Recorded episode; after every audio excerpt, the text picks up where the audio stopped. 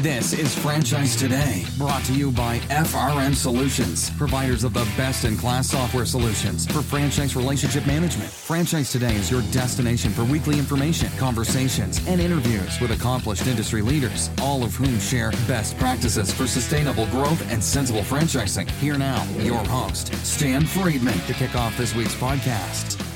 And coming to you from Atlanta, Georgia, I am Stan Friedman, and this is Franchise Today for Wednesday, August 28th. Many thanks again to Transitive co CEO Christian Pillett for a most insightful interview last week about the world of big data, machine learning, and conversational marketing. It's an episode that you don't want to miss, so if you haven't downloaded it yet, be sure that you do. This week, we'll be joined by Young Rembrandts founder and CEO Bette Fetter, a longtime friend and actually, once upon a time, a personal lifesaver. Maybe we'll get her to recount that story too as we get underway with the interview. That's coming up in just a few minutes. First, though, and as always, we kick things off with this week's franchise birthdays. So, happy birthday to Fabio Skakamara, John Barber, Jeremy Kwiterski, Jackie Johnson Adams, Jessica Hatcher Scantlin, Tim Mady, Larry Meyer, Nick Neonakis, Mark Siebert, Randy Zickerfus, Chris Prasifka, Doug Smith, Ken Caldwell, Paul Wolbert, George Zagrafis, Steve Kaut, Liz Valerio, Lois Coker, Kimberly Thompson, Jeff Doggenbach, Jim Towner, Scott Frith, Daniel Green, Rosemary Paris, and Chris Brown. My goodness, that is a long list this week. If we count back nine months, I wonder what it was in the franchise water that was causing so many birthdays to happen this time of year. We're going to take a quick break and ponder that, and we'll come back and we'll have our weekly conversation this week with my good friend, Bette Farah. We'll be right back. Franchise Today will be right back, but first, a word from our sponsors. This portion of Franchise Today is brought to you by Zoracle, providers of spot on profiles, the gold standard of assessment tools that assure you're selecting the right franchisees every time. Unlike DISC or others that simply gauge personality or communication styles, Zoracle's spot on assessments are all franchise specific and based upon seven sciences that nail the results each and every time. Your prospects simply answer a few questions online, and like magic, Zoracle's algorithms scientifically slice, dice, and analyze their thresholds for risk, their business acumen, and even their propensity for single or multi unit ownership. Zoracle's spot on analysis is like having a crystal ball, but there's no hoodoo here. It's all based upon science that flawlessly determines franchisee, franchisor compatibility, and accurately predicts performance. Why don't you schedule a demo today and take a complimentary look and see for yourself? It's the closest thing to a sure thing. Zoracle, spot on assessments based on science, but delivering results that seem simply magical. Check them out at www.zoracleprofiles.com. And thank you, Rebecca Monet, for all that you do at Zoracle. Today, we're going to be talking with somebody else who brings magic to the world of young children's education in the arts. Bette Fetter is the founder and CEO of Young Rembrandts. She's the author of Being Visual, and Bette's life's work has focused on the importance of creative arts and visual learning for children. Bette actually took her true love for children, art, teaching, and creativity from a $35 a week part time job and hobby into a multi million dollar international franchise business. Today, she's going to share with us how she went from one employee to becoming the founder, CEO, and franchisor of a 100 unit franchise system located in 28 states and countries around the world that include South Korea, Germany, and the Middle East. Bette's core competencies include more than 25 years of teaching and working with youth, developing and promoting best business and educational practices for teachers and businesses alike. And she is a strong believer and proponent for practicing and encouraging healthy work life balance. That means Bette believes that moms and professionals can truly have it all a rewarding career as well as a full family life and staying in front of whatever the future brings. Welcome, Bette Fetter, my friend, to Franchise Today. Thank you, Stan. What a great intro. I feel wonderful about myself. that. Well, as well you should. You bring a lot of joy to the lives of many, and not just the kids, but their parents as well. Bette, I start every week with the same question, but before I do ask that, I made a little quip at the beginning about you being a lifesaver. I don't. I don't remember what year it was. I think it was the year I was going to go on stage to get my CFE. Yeah, you were headed to the stage and in need of emergency attention. There was one of the big parties at one of the IFA conventions, and two or three of us got hurt at that party. I don't want to call out the name of the law firm that was hosting it, but but a couple of us got hurt. In fact, one of the people that got hurt had had to have surgery that night. Actually, got much more injured than I did. But my face showed some scratches and some bruises. And the next day, I'm going to stand on the stage and be one of the proud recipients of my CFE honors. And along comes my friend Bette Fetter, who, if she wasn't doing classroom art with kids at Young Rembrandts, could be doing makeup art yeah. for any TV network because she came along and patched me up prettier. So, no, it was great. It was very handy that we had, had the makeup with me and that you trusted me to uh, to apply it. And I think we did a great job. Well, you you could have done a little bit more on the pretty side, but you did. on the functional side, you got the job done, Bette, and I thank yes. you for that forever. So let's That was so fun. Let's start the way I always do, and that is by suggesting that franchising, unless you're Melanie Bergeron or Dina Owens or somebody with a, a, Dwyer behind, you know, second generation of franchising. Franchising is not something we intend to get into. We don't do it with purpose. It's some event in life that kind of helps it find us. So I'm curious, and so is the audience for how that happened for you and when that was, and how the, the world of Bette Fetter, the teacher and the part time artist and lover of arts and franchising, all found one another. I just was doing teaching some part time, some kids part time. And I had really no plan to even do that. I had a friend of mine who had asked me to teach her young children how to draw and having an art degree and doing art, she knew, you know, I was qualified and I was an educator. So I didn't want to, but I finally agreed to. And thank goodness I did. She was very persuasive. So I really just started um, by doing a friend a favor, had eight kids around my kitchen table, and was teaching a once a week drawing class. So $35, because, you know, my kid was there, but she was free. So $35 I made. And I did this every week. And it just grew and grew. And somebody else asked me if I would teach preschool classes, you know, in terms of how to draw preschoolers. Now, for most people, I would think that it sounds like the most terrifying thing on the planet, but I loved it because I love being with a bunch of preschoolers. I think I have four kids. I had a preschool at home at the time, but I taught these pre, but it wasn't just like do cutting and pasting with preschoolers. It was really like sit down a group of preschoolers and teach them how to use a pencil and draw a recognizable picture color it beautifully. I mean, you'd be stunned at what our kids do. But anyway, I was just, I think I was really developing our product and developing the kind of the whole proprietary, what's now the proprietary information. But early on, my husband in his 20s worked for McDonald's. So he was a store manager. This is much younger than this, but but he was a store manager in his 20s. And so he also ended up training their franchisees because his stores were near Hamburger U. So in the back of his mind or my mind, he we had just had franchise experience. But even then, you know, you think franchising is all McDonald's, you know, food mm-hmm. stores. But that's really where that seed was planted or that experience with franchising. But my husband and I, you know, grew the locally. We had our business, the Young Rembrandts. It was Bette's art class and eventually it was Young Rembrandts.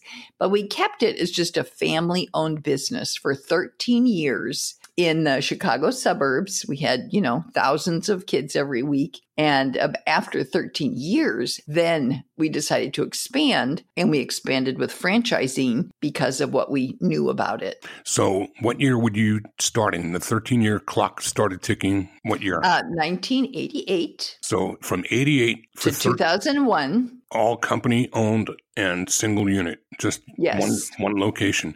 Yes. So the franchise bug, how did you approach that? What did you do other than your husband's McDonald's experience? Do you recall how you went about doing research yeah. on franchising? We found a consultant and he really helped us work through what are the kinds of things that you need to think about to become a franchise. Everything. There's so many decisions to make in franchising as you're deciding how you're setting up your business model. So he really helped us walk through what kind of decisions we needed to make about that. And then we had to, you know, look at how to he he helped us do our first franchise agreement and our first all these documents and I have to say the first time he did it with his lawyer, they gave us back our FDD. I had no clue what business we were in or what it said. I couldn't understand it at all. I literally gave it to the first three franchisees going, uh, you know, in here, there's something about this and there's something about this, but I couldn't understand it. So, about a year or two into that, we switched to a different attorney. And I just want to encourage anybody find the attorney that speaks your language and that you're really comfortable with. Mm-hmm.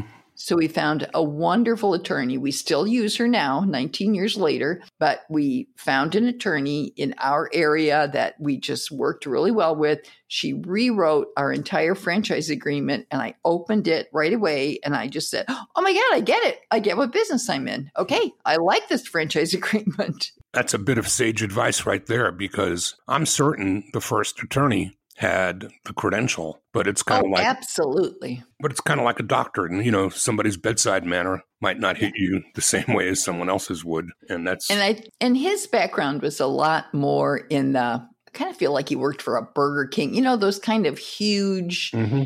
Um, franchise organizations, and it was just a different model than ours was, and just kind of over complexified things, which you might need to do if you're McDonald's or, you know, Burger King or whatever. But this gal was just perfect for us. So, how did it all start? And you said you had a name change along the way. When what was the name before you became Young Rembrandt? It was very clever. It was Bette's art class. And did that change before you began franchising, or was that part? Oh yeah, no.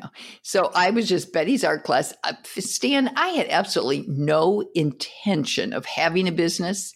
I had no interest in business. I have no interest in, I would never have thought I'm going to grow up and start a franchise company. I was a mom to four young kids, and I thought that was going to be great. And I'm going to do a little art on the side. This all just kind of came from my life experience and it kind of just flowed together and led me. And at a certain point, I said, Oh, I'm onto something. I think God's leading me down a path here. So then I became very intentional about developing a business and developing my business plan and, you know, writing up manuals and writing up curriculum and just really forming a business. But again, it was sort of an accidental. It wasn't really, you know, it wasn't my life goal, but it became my life goal. So, walk us through the brand itself and the experience that the kids have, and how how does that look? Is it an after school program, or is yeah. is it in a studio? Well, what's what's wonderful about our model, you know, I built it so much based on what I needed as a working mom and my husband too, you know, as a or as as a dad who wanted to work. So ours is that it's a home based and so our franchisees work out of their house. They make they sell, make arrangements with different schools or park districts, daycare centers, rec centers to host classes at their location. So when they can host a class at this other location, then they, you know, they just line them all up, all the different locations. And at the same time, they're hiring staff. So they're hiring part-time teachers and then they coordinate what teachers going to what school and you know all the classes and a franchisee can have as many as you know in the beginning they might end up with 200 students. We have franchisees that are teaching 1500 to 1800 children a week that's a lot of classes.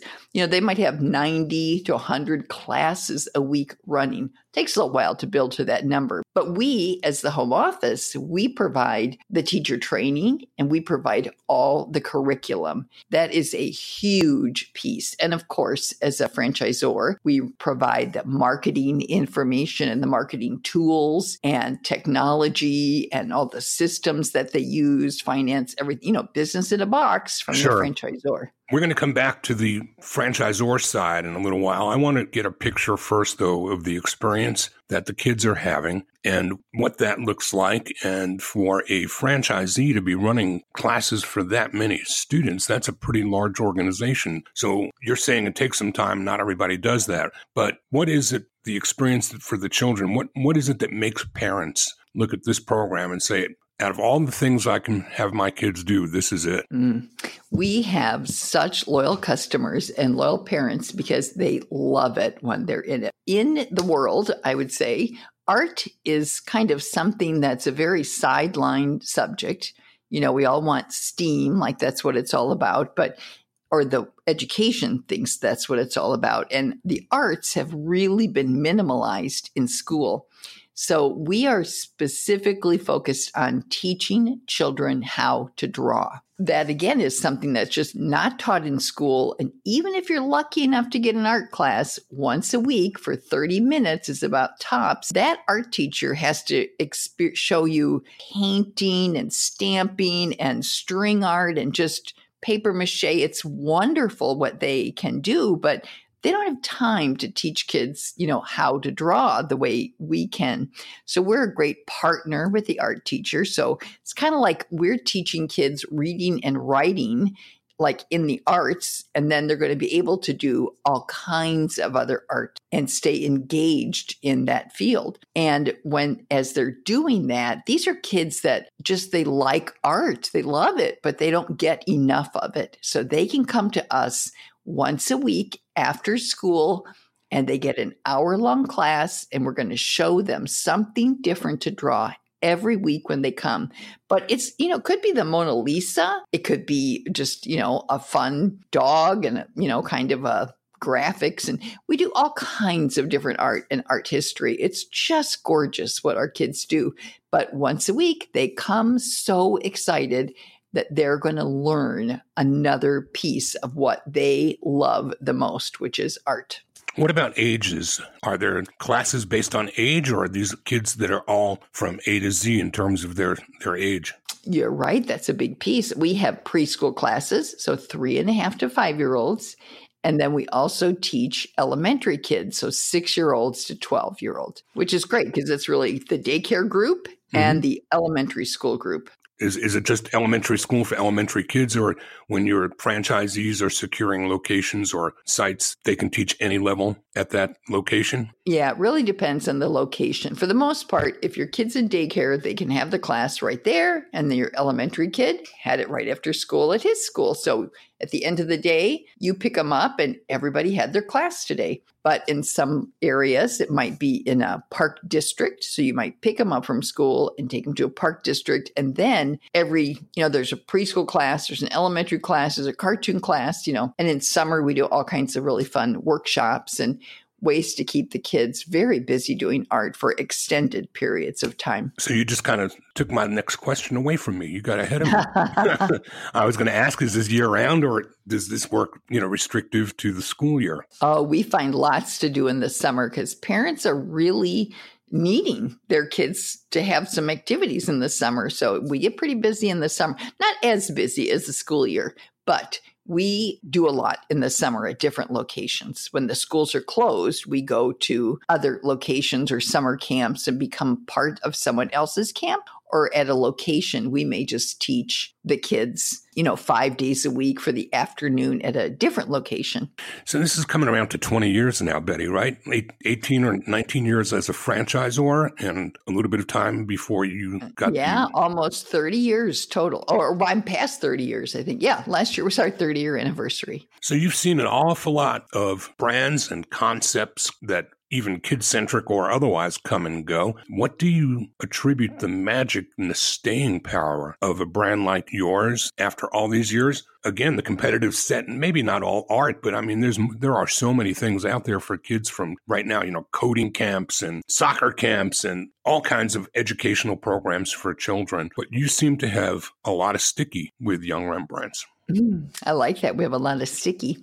Um, I think that the the what was so important is that we stayed really true to who we are and what our model was. And as other programs came up, we didn't try to run around and start competing with them or worry about them. We just made sure that we hunkered down and that we were absolutely the best at what we do and we know our brand we know our kids we we have a huge commitment to the internal workings of our home office and as a franchisor like all those systems are the best they can be from our marketing from our social media from what we provide but we just made sure that we knew who we were and stayed true to who we were and just kept polishing that and yes we've seen uh, a lot of brands come and go especially in that kids space. And we're not really competing so much. There's a there were there were a couple of other art programs that have come and gone, but we really are competing for the kids' time. There's only so much time in the after school hours.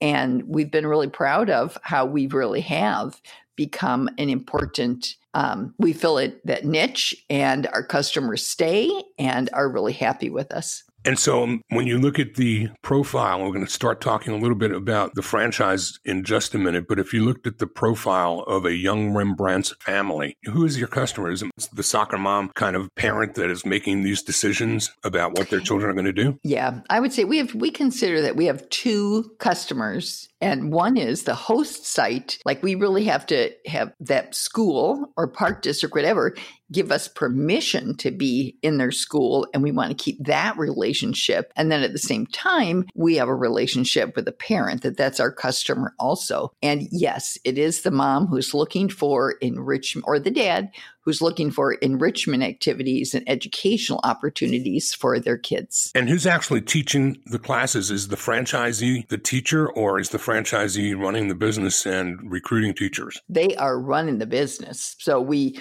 like a franchisee who has some teaching awareness or experience, just that they might, it might help them identify and train their teachers, but that's not our main requisite. Our main thing is that we have franchisees who know how to hire and who would know how to build a team and really enjoy that part of training and build, you know, using the tools we give and enjoy building their own team. But that they also, it's very much more important that they know how to run a business effectively and make those kinds of business decisions more than teaching. So we really look for people. A lot of our people come out of the corporate world and they're just ready for this at home kind of a business, a little more life balance, work life balance. You know, this kind of reminds me of conversations that I've had with Frank Milner, uh, president of Tutor Doctor, and oh yeah, and some people that are in the elder care like Bright Star business. One might not think that there's a great deal in common between a young Rembrandt's, a Tutor Doctor, and maybe a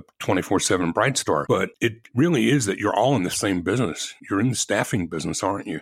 Yes, very concisely said. Yes, that is what we're doing.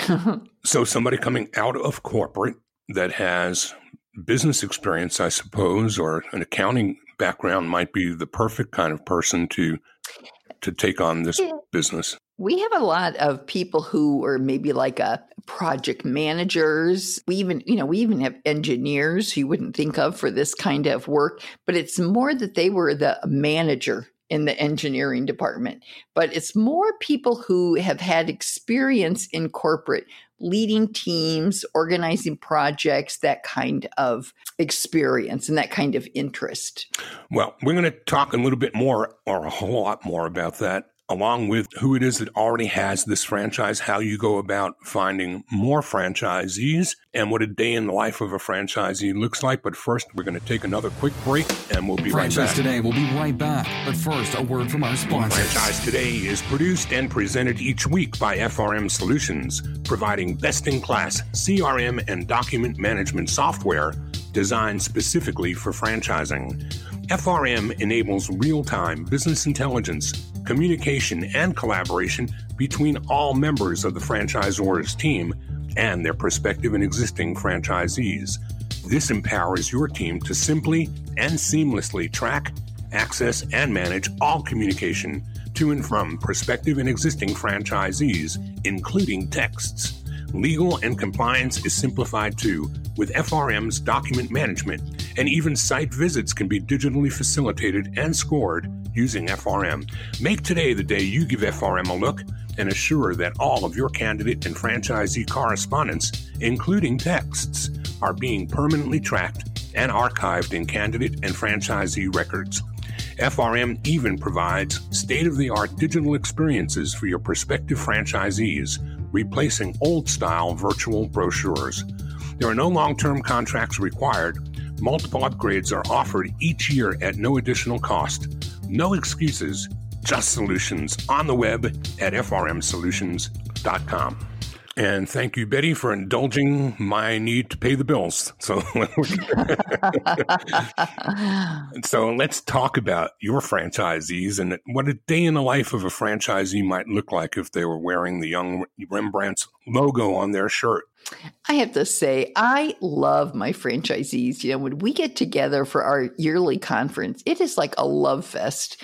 And I think we, uh, you know, our business is so from the heart. You know, it's such a combination. The people that do this have such a passion for education or for kids. And, you know, they may have come out of, you know, whatever they came out of in corporate, and that's great. You can love your job at corporate. But when they choose to do Young Rembrandts, there's something called to them. You know, maybe they did art as a kid and they got really shut down. So they want when they hear about this, they go, "Oh my god, I want to get I want to do that because, you know, that really affected me when I didn't have that." Or they have they just love the arts or they just want to give to their community.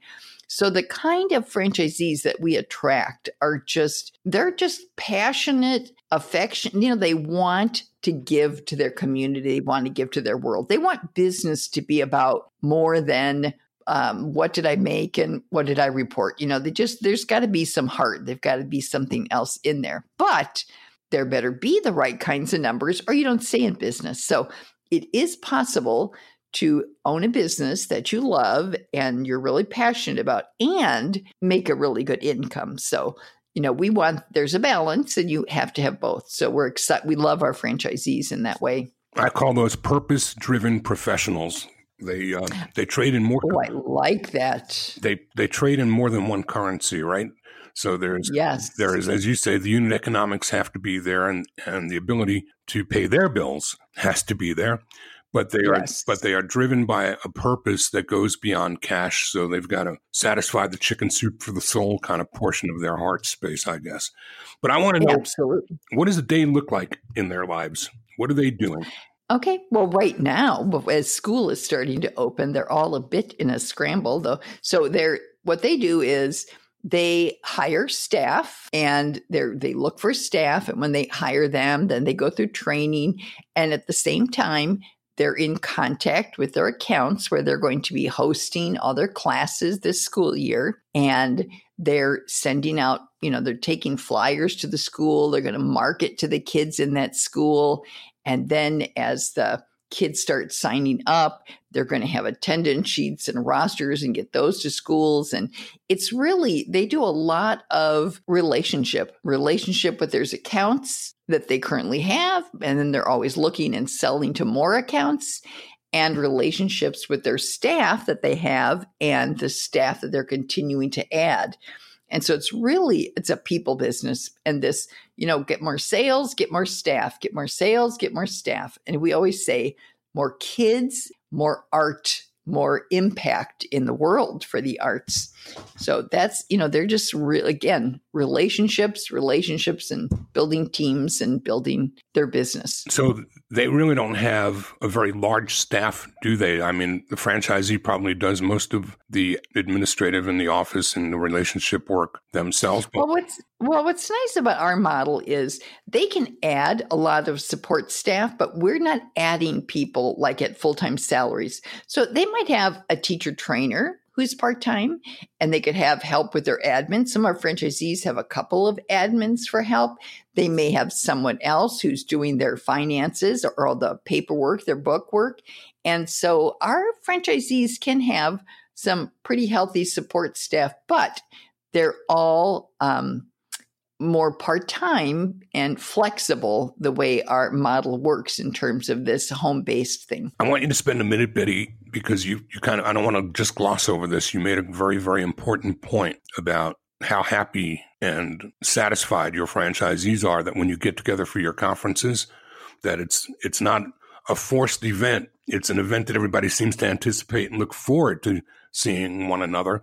So culturally, I think there are some nuggets available here for you to share with our audience about how the secret sauce to your brand goes well beyond just the art and it goes beyond uh, just just core service or competencies of children and artwork, but there's got to be more to the cultural side of your business. And I'd like you to spend a little time talking about how focused you are on that.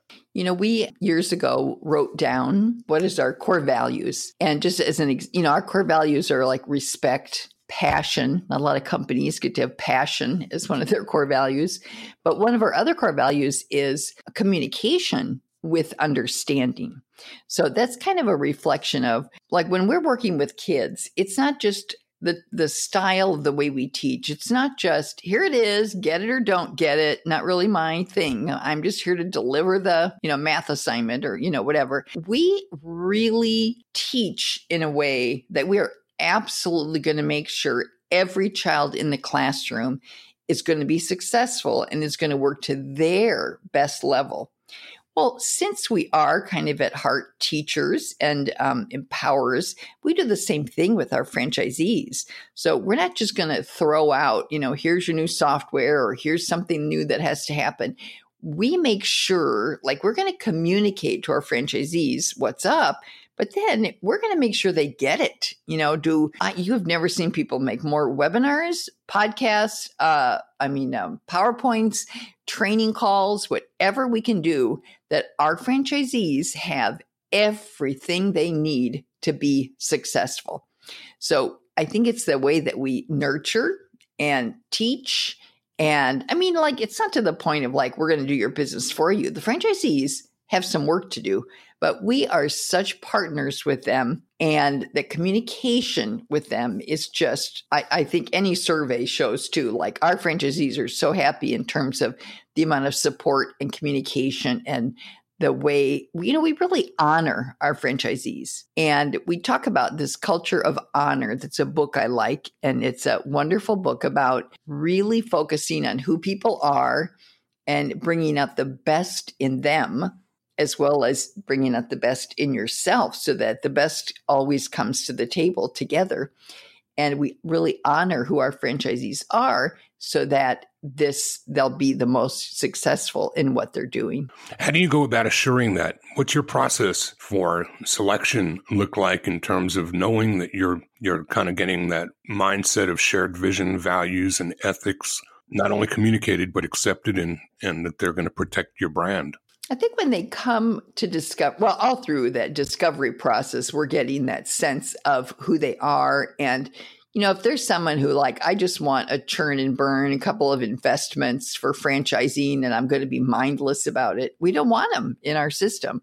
And we've turned people down that, you know, kind of were like, eh, yeah, it's okay. Or I'm going to buy this for my wife to do. Well, no, your wife is the one that needs to go through this process with us. And so, you know, in that discovery um, cycle, we weed out a lot of people that way. And then when they get here for Discovery Day, you know, we have the whole team, the leadership team that's meeting with them and spending time with them during the day. But we kind of pause about two in the afternoon, three in the afternoon, and kind of pull the leadership team together and say, what do you think? And so it's really um, we're really looking for our internal staff to give their opinion on how do they feel like this person lines up with our system and our values. And so that's kind of where we make that decision that we're going to offer it to them or we're going to say no. I think something I take away from the way you've run your business is that less is more. And you're at 100 units, which is respectable. That's a threshold. That's a major mile marker for many brands, you know, consider themselves to have arrived at 100 you have growth plans, but that's not your primary focus. So share with the audience the importance of keeping your eye on the right ball and what what would you define that right ball to be? Well, I'd have to say for us, like we've been kind of hovering around that 100 for a few years now. So I internally am like, come on, we're going to break that 100 mark because I think we'll I think we'll top out at 200. But I think in the meantime as we're going towards that, our focus is really on like unit economics and units just really growing and blossoming themselves. It's not all about just get another franchisee in there. You don't want half your system to be there and they're all at their minimums. We take our time to grow, and that kind of is the wrong phrase, but we have plenty to look at in really helping those franchisees. Can those French can franchisees double their business? Can they grow 20% this year? You know, what can we do to help them expand as we go to add more units? So it's a culture of and I think you said it earlier too when we were talking somewhat about the competitive set and how things have come and gone you really have your eye on the ball of those things that you have in your purview, the things that you can control, the things that you can do, and not be reactive to every new shiny thing that may show up on the horizon, but staying true to your brand and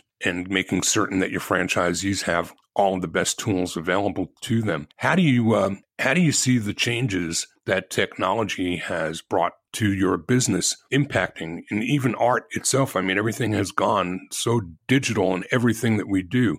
Has that caused major changes in your world? You know, I well, I love, yeah. You know, sometimes I joke like, "Do you remember the days before internet when we had such and such?" And it makes me feel so old, but it really wasn't that long ago.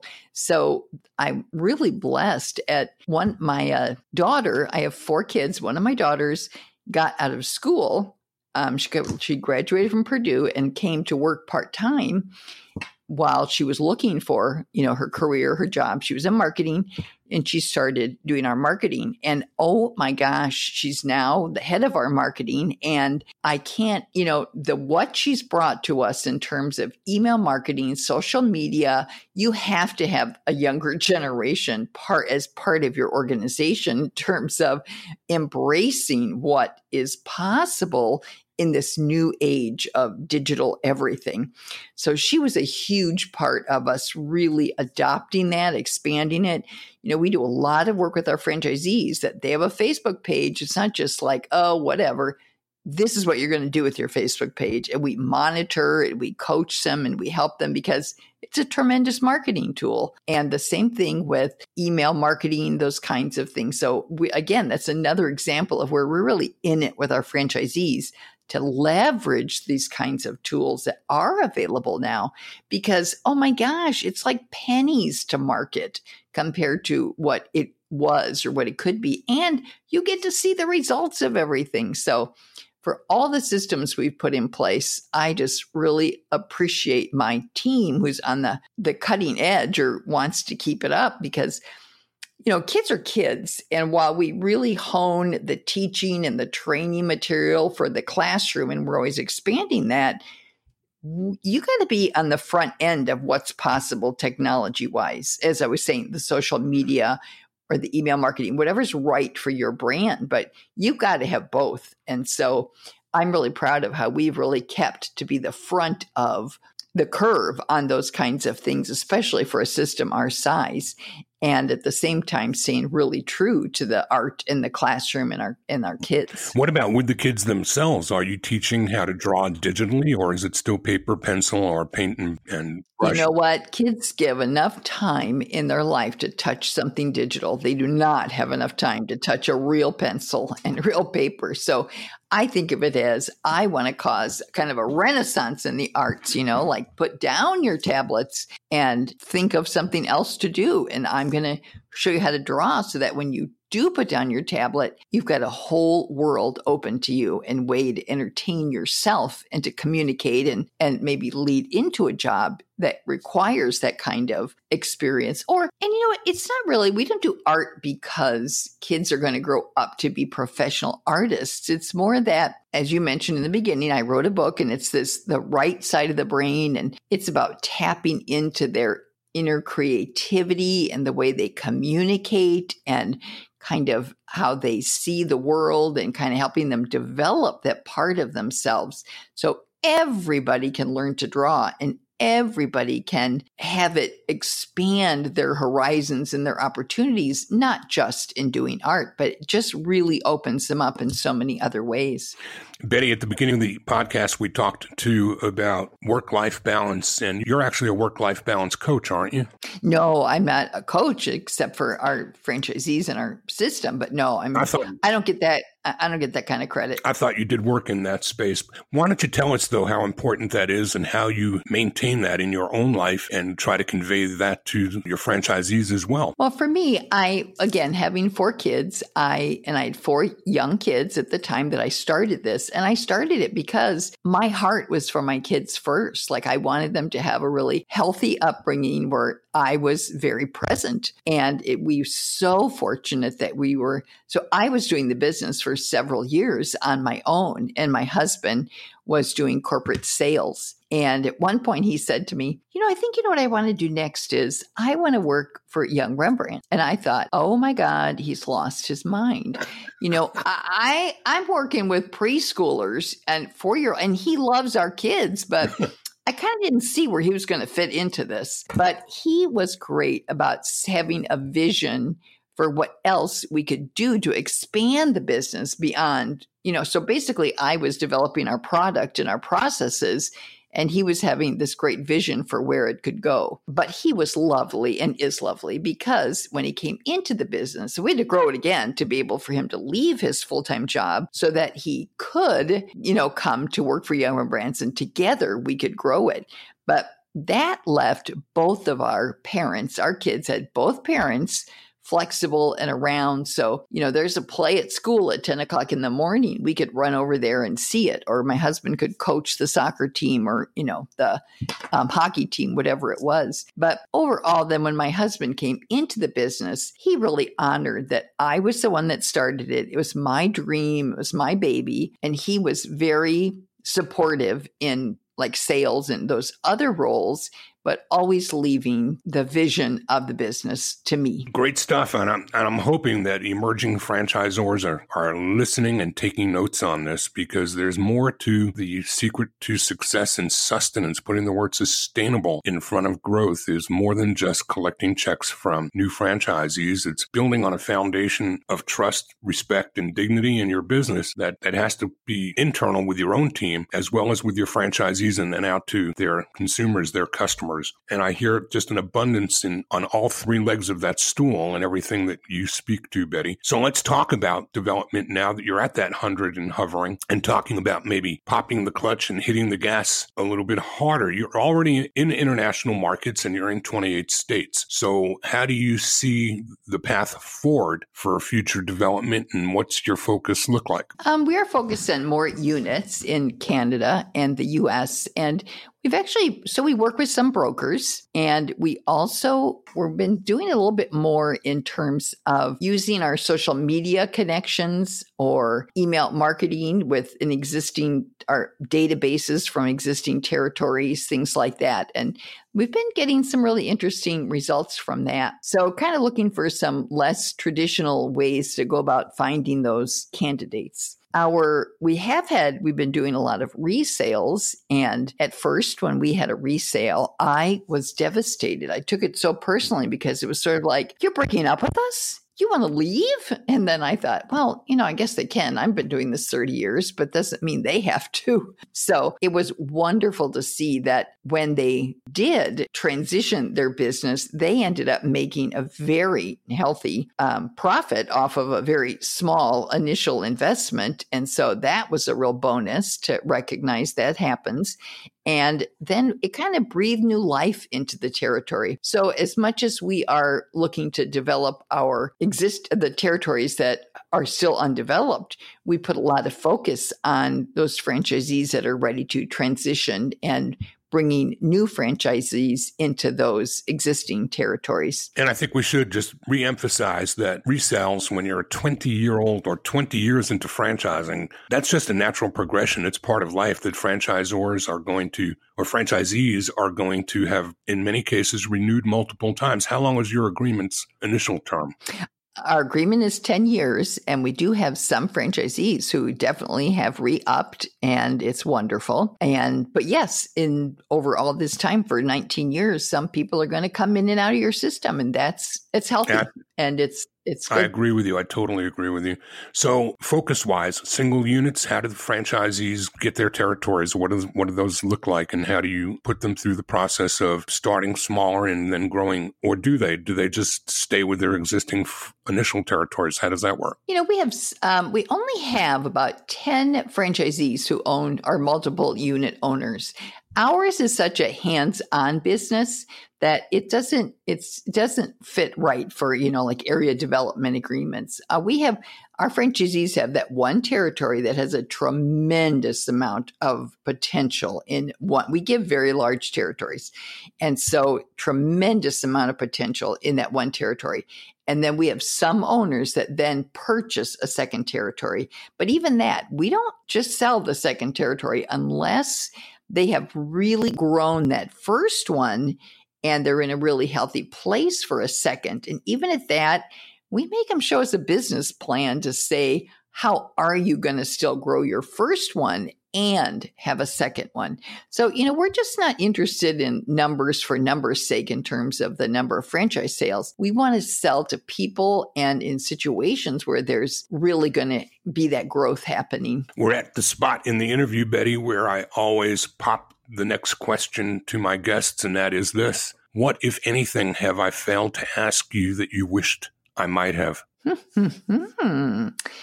I, I'm I'm not really sure, uh, Stan, about that question, but I will just add we recently we are working with a group in China and a group in India, and it's really not a group group as much as it's people who own a company. But what I love about it is in both of these instances, we are working with people who have such a heart for children that it's not just, we're not just selling to a group in China or in India. It's we're doing a master agreement, but with passion about it. It's still about this passionate education. And I am so honored that we would be able to go into China with that same passion that we have in the US and the same thing with India. And isn't that lovely? Two of the most populated countries in terms of kids, and that we have the honor of partnering with someone who has that same heart for education as we have. No tariffs here either, right, Bette? yes. Any upcoming shows or expos that you're going to be participating in that that those in the audience might be attending and, and want to look you up? No, we're going to kind of we're staying close to home this year. Um, but please look us up on the internet, and we have the loveliest um, franchise sales team where it's you know no pressure. No, we don't want. I don't want to talk anybody into doing something that's not a good fit for them and for for us. So we have a great franchise team led by Kim Swanson who really helps people walk through the journey and find out if it's a match. So that's important for us. We're no tw- no arm twisting here. And tell the audience how they would get in touch with either you and or Kim to learn more. youngrembrandtsfranchise.com will lead you to our franchise site. We have youngrembrandts.com is our customer site, but then youngrembrandtfranchise.com will lead you to that site and you'll there's direct links on there to get us time with Kim and to fill out a little mini profile and find out a lot more about the franchise opportunity. Bette, this has been a great great time together. I really am happy that we got a chance to finally do this. And yes. And I wish you and the team all the best on a go forward basis. It's been a real delight having you here on Franchise Today. Thank you very much, Stan. And I really appreciate that you really honor people wherever their organization is and whatever, all these different types of organizations. And I appreciate that you really see each organization for who it is and that you really honor that in the founders or the people that you're speaking to. So thank you. Well, thank you again, and I appreciate that.